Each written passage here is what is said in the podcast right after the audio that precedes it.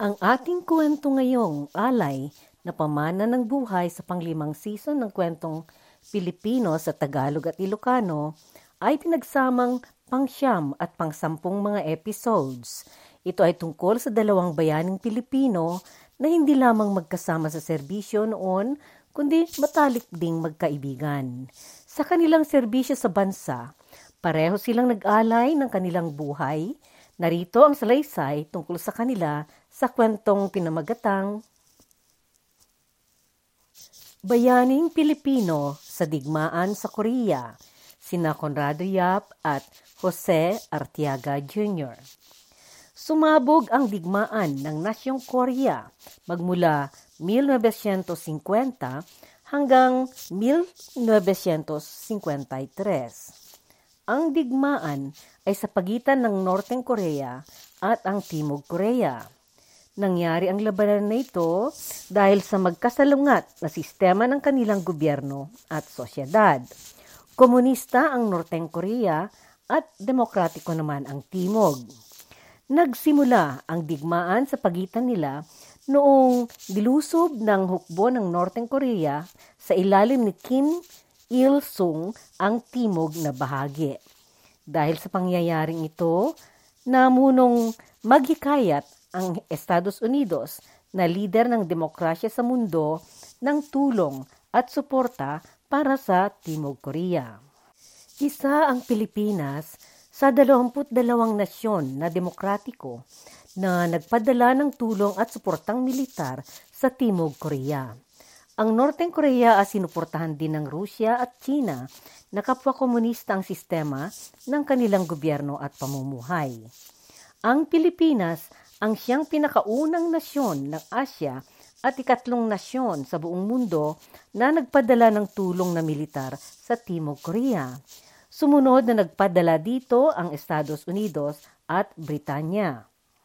Nagpadala din ang iba-ibang mga nasyon ng Timog Silangan o Southeast ng Asya ng kanilang mga sundalo sa Timog Korea magmula 1950 hanggang 1955. Dumating ang unang tropa ng mga sundalo sa bayan ng Busan noong ika-19 ng Setyembre 1950. Mayroon na noong karanasan ang mga Pilipino dahil hindi pa noon naglalaon na nagtapos ang ikalawang digmaang pangsandaigdigan. Marami sa mga sundalong Pilipino ang mga kabataan noon noong sila'y ipinadala sa Timog Korea. Bumilang ng 7,400 at 20 ang mga sundalong Pilipino na nambuo ng limang batalyon na nagsilbi sa digmaan na iyon. Isang daan at labing dalawa ang mga sundalong Pilipino na napatay o hindi na nakuhang mga bangkay o nahanap kaya o missing in action dalawang daan at walumputwalo ang nasugatan o nasugatan ng malubha. Labing-anim ang hindi na nahanap at naibalik at apatnapot isa ang nahuli at naging bihag sa digmaan. Sa digmaang ito, may sumibol na mga sundalong Pilipino na nakilalang bayani at pinarangalan ng Estados Unidos ng pinakamataas na gawad na maaring maibigay ng gobyerno ng Estados Unidos sa isang sundalong hindi Amerikano, subalit kaalyansa. Ito ang Krus ng Ulirang Serbisyo o Distinguished Service Cross. Sa digmaang ito, 774 ang medalya na iginawad ng Estados Unidos na Distinguished Service Cross. Labing tatlo lamang ang nagawaran ng hindi Amerikano. Ang parangal na ito ay pangilala sa kakaibang kagitingan at kadakilaan na sakripisyo sa serbisyong militar sa digmaan. Dalawang Pilipinong sundalo ang naparangalan nito. Ito ay sina Kapitan Conrado Yap at Teniente Jose Artiaga Jr. Namatay ang dalawang bayaning ito habang sila ay nasa serbisyo bilang sundalo ng bayan dahil sa ang Pilipinas ay miyembro na ng napag-isang liga ng mga nasyon o United Nations Organization. Naigawad sa kanilang mga naulilang pamilya ang kanilang mga medalya ng parangal at pasasalamat sa kanilang serbisyo. Kasapi si Kapitan Conrado Yap bilang commander ng pangsampung batalyon ng Hukbong Mandirigma o 10th BCT Combat Team. Nagsilbi din siyang pinuno ng platoon na nasa pangangasiwa noon ni Teniente Jose Artiaga Jr. Nakalahad sa dokumento ang pangilala sa mga nagawa ni Kapitan Yap, ang mga sumusunod na naisulat noong ika-14 ng Disyembre 1951, 1951.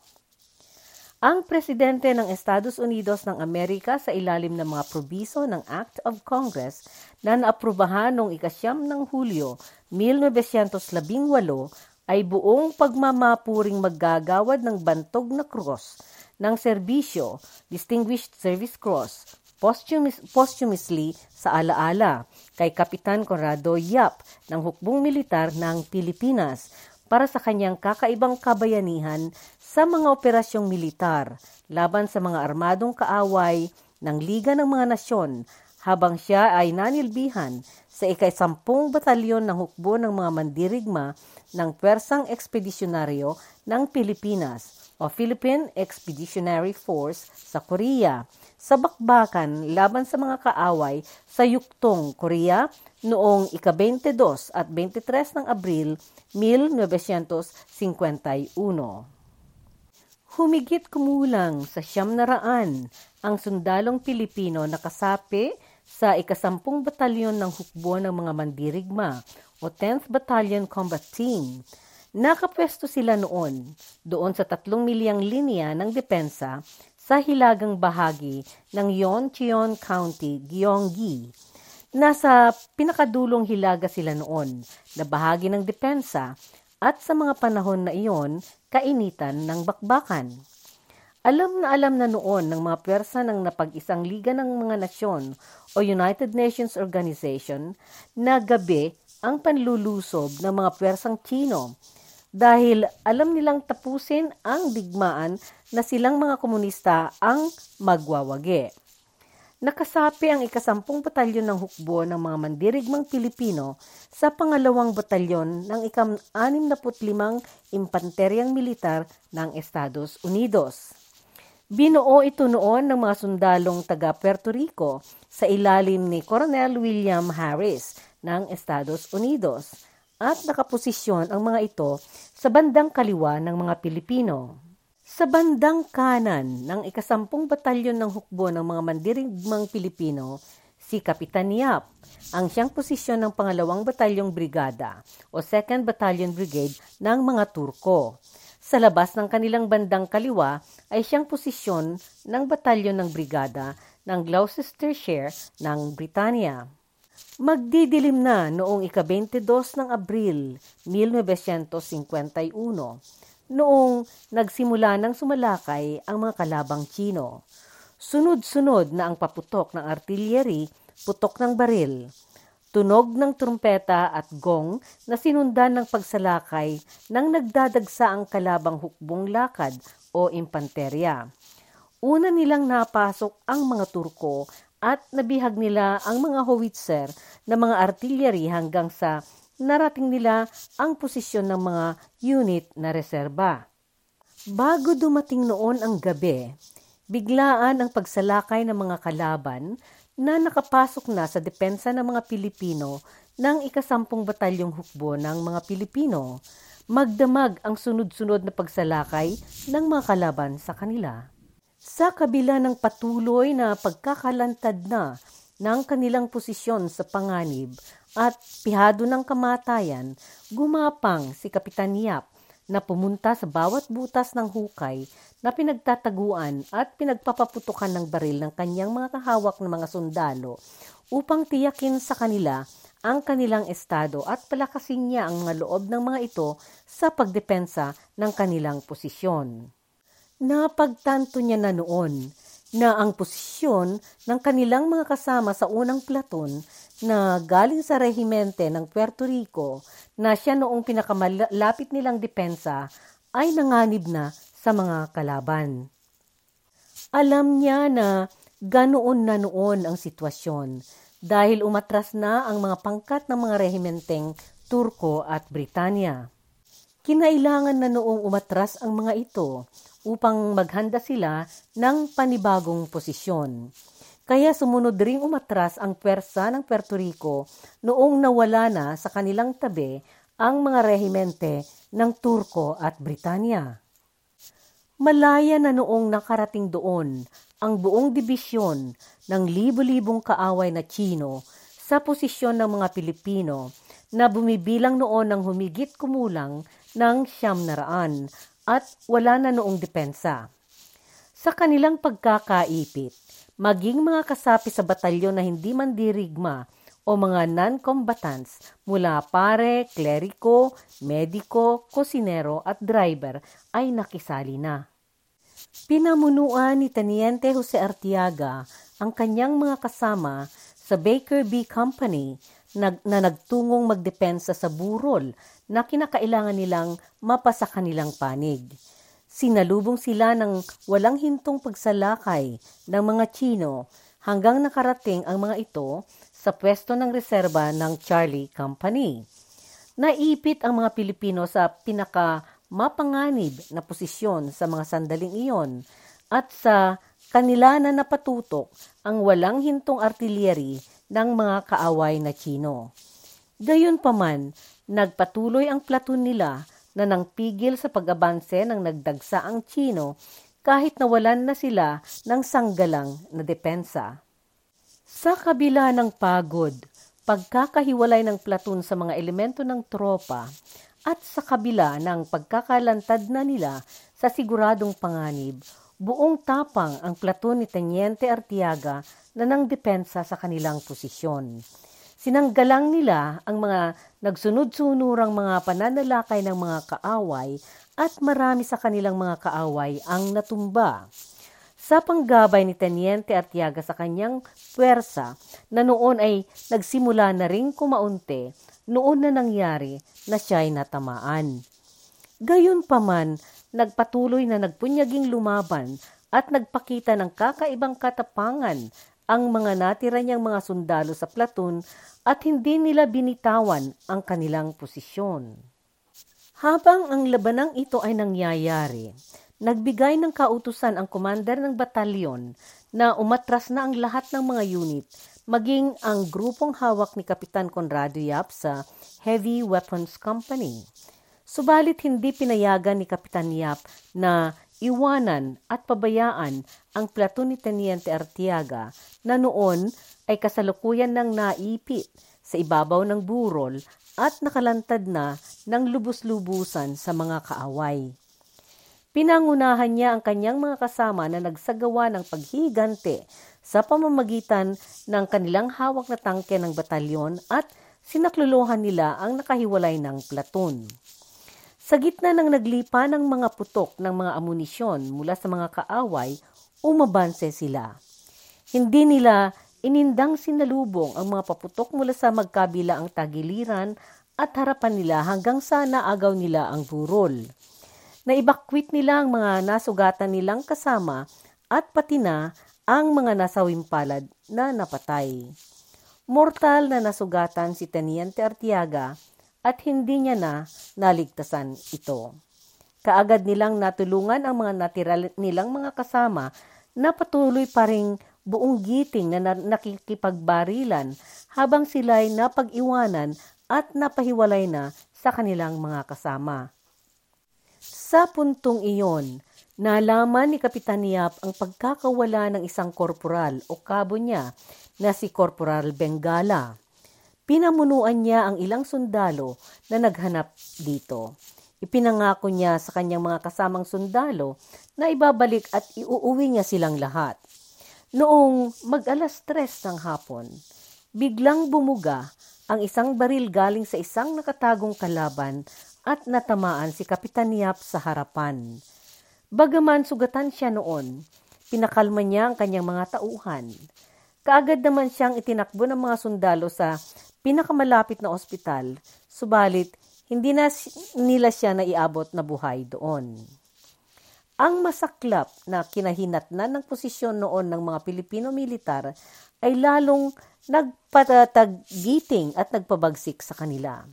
Gumanti sila hanggang sa natalo nila ang mga kaaway na kadamihan ay napatay nila.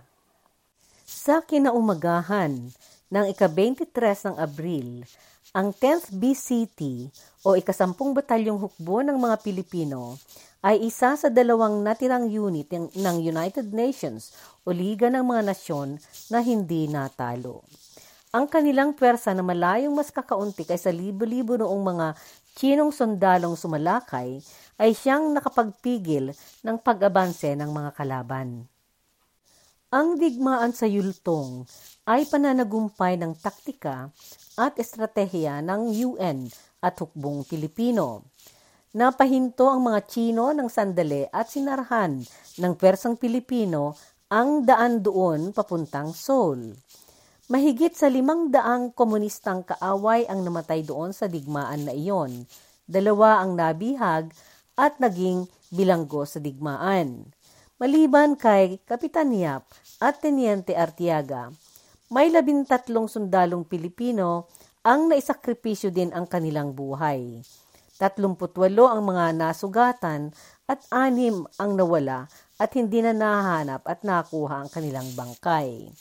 Doon sa naisagawang kagitingan ng mga Pilipino sa burol ng Yultong, nagsimulang natawag ang 10th BCT o ikasampung batalyong hukbo ng Mandirigmang Pilipino.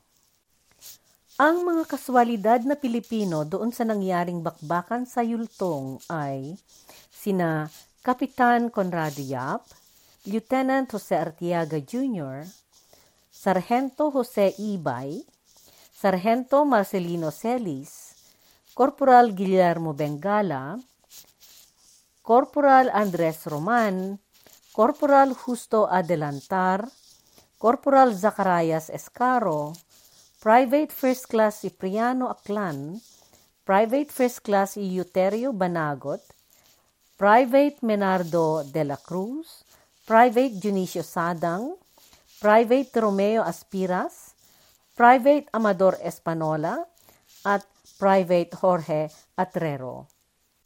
Nahinto ang digmaan sa Korea noong buwan ng Hulyo 1953. Sa araw na ito, naisaganap ang armistice o kasunduang itigil ang bakbakan nagkaroon ng negosasyon ang magkabilang panig na mahinto na ito. Umuwi ang huling lupon ng hukbong Pilipino na naipadala sa Korea noong Mayo ng 1955. Iyong sakripisyo ni na Kapitan Yap at Teniente Artiaga ay kinilala sa kadakilaan. Kapwa silang naparangalan ng bantog na krus ng serbisyo o Distinguished Service Cross sa mga parangal na naigawad sa ngalan ni na Kapitan Yap at Tenyente Artiaga, nakalahad doon ang mga sumusunod. Ang ipinakitang kagitingan, debosyon sa tungkulin, at nakakapasiglang pamumuno ni Kapitan Yap ay nagpapatunay ng pinakamataas na kredito sa kanya at sa hukbo militar ng Pilipinas. At kay Lieutenant Jose Artiaga naman, nakalahad doon ang ang magiting na pamumuno, ganap na debosyon sa tungkulin at maginoong pagsasakripisyo ng buhay ni Teniente Artiaga ay nagpapatunay ng pinakamataas na kredito sa kanya at naaayon sa mga pinakamarangal na tradisyon ng impanterya at hukbo militar ng Republika ng Pilipinas. Naggawad din ang pwersa militar ng Pilipinas o Armed Forces of the Philippines kay Kapitan Yap ng medalya ng pagkabayani o Medal for Valor at bituin ng naiibang asal o Distinguished Conduct Star naman kay Teniente Artiaga. Noong taong 2018 na siyang ika-65 anibersaryo ng Korean Armistice, naggawad ang Korea ng Taijek Order of Military Merit kay Kapitan Yap. Si Kapitan Conrado Yap ang nabubukot tanging sundalong Pilipino na naparangalan ng tatlong pinakamatataas na parangal militar ng tatlong nasyon sa Pilipinas, Estados Unidos at Timog Korea. Tubo ng bayan ng Candelaria, Sambales si Conrado Yap na ipanganak siya noong 1921. Mayroon siyang tatlong mga kapatid. Nanggaling si Conrado sa pamilyang may malakas na paniniwala sa kahalagahan ng edukasyon, hustisya at pagmamahal sa inang bayan. Sampung taon lamang siya noong namatay ang kanyang ama na isang husgado. Dahil sa pagkamatay ng kanyang ama, pumayag ang kanyang ina na pumunta si Conrado na makitira sa kanyang tiyo na isa ring husgado. Noong 1937, nagtapos siya sa pinakamataas ang grado sa sekundarya at nagtuloy siya sa Maynila upang mag-aral ng inhinyerya sa Mapua Institute of Technology.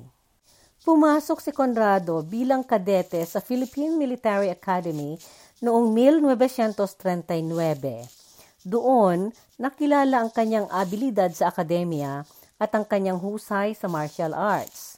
Noong sumabog ang ikalawang digmaang pangsandaigdigan, naatasan ang mga kadete na magsilbi sa hukbo militar bilang pangatlong tenyente o third lieutenant. Sa tungkuling ito na nilbihan si Conrado na lumaban sa mga Hapones hanggang sa pagsuko ng hukbong uh, pagsuko ng uh, hukbong Amerikano at Pilipino sa Bataan noong buwan ng Abril 1942. Naligtasan ni Conrado ang masaklap na marcha ng kamatayan o Death March na isinagawa ng mga nabihag na sundalong Amerikano at Pilipino mula Bataan hanggang Kapas, Tarlac. Maliwanag kay Conrado ang kanyang totoong panungkulan noong panahon ng rehimeng Hapon sa Pilipinas. Gumanap siyang pangunahing pinuno ng mga gerilya militar ng Pilipinas sa Sambales na lihim noong lumalaban sa mga Hapones.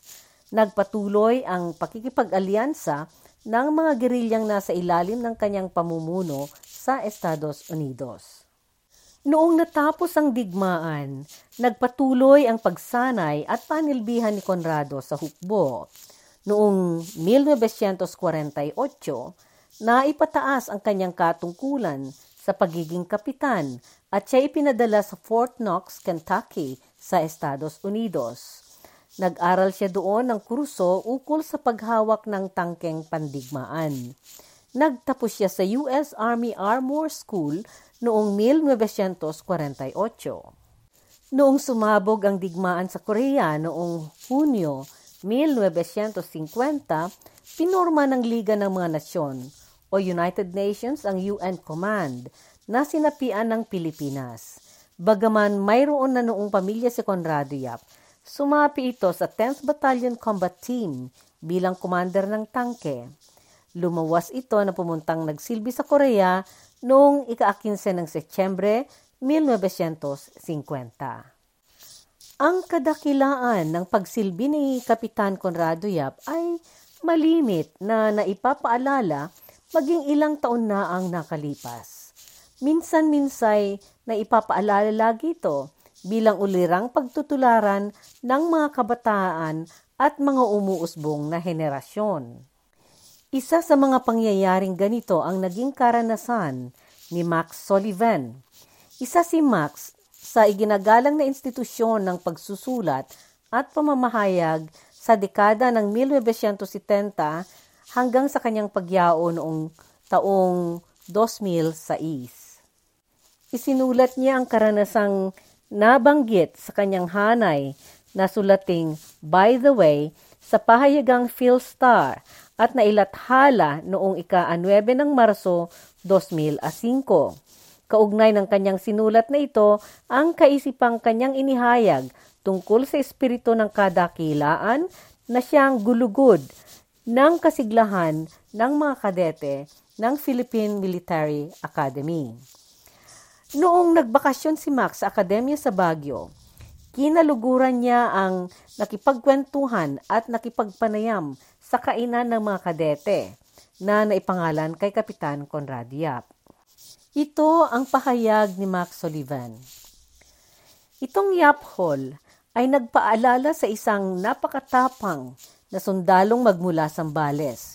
Siya ang opisyal na commander ng kumpanya ng tangke na namatay noong ika-22 ng Abril 1951 sa ituktok ng bundok sa Yultong, South Korea.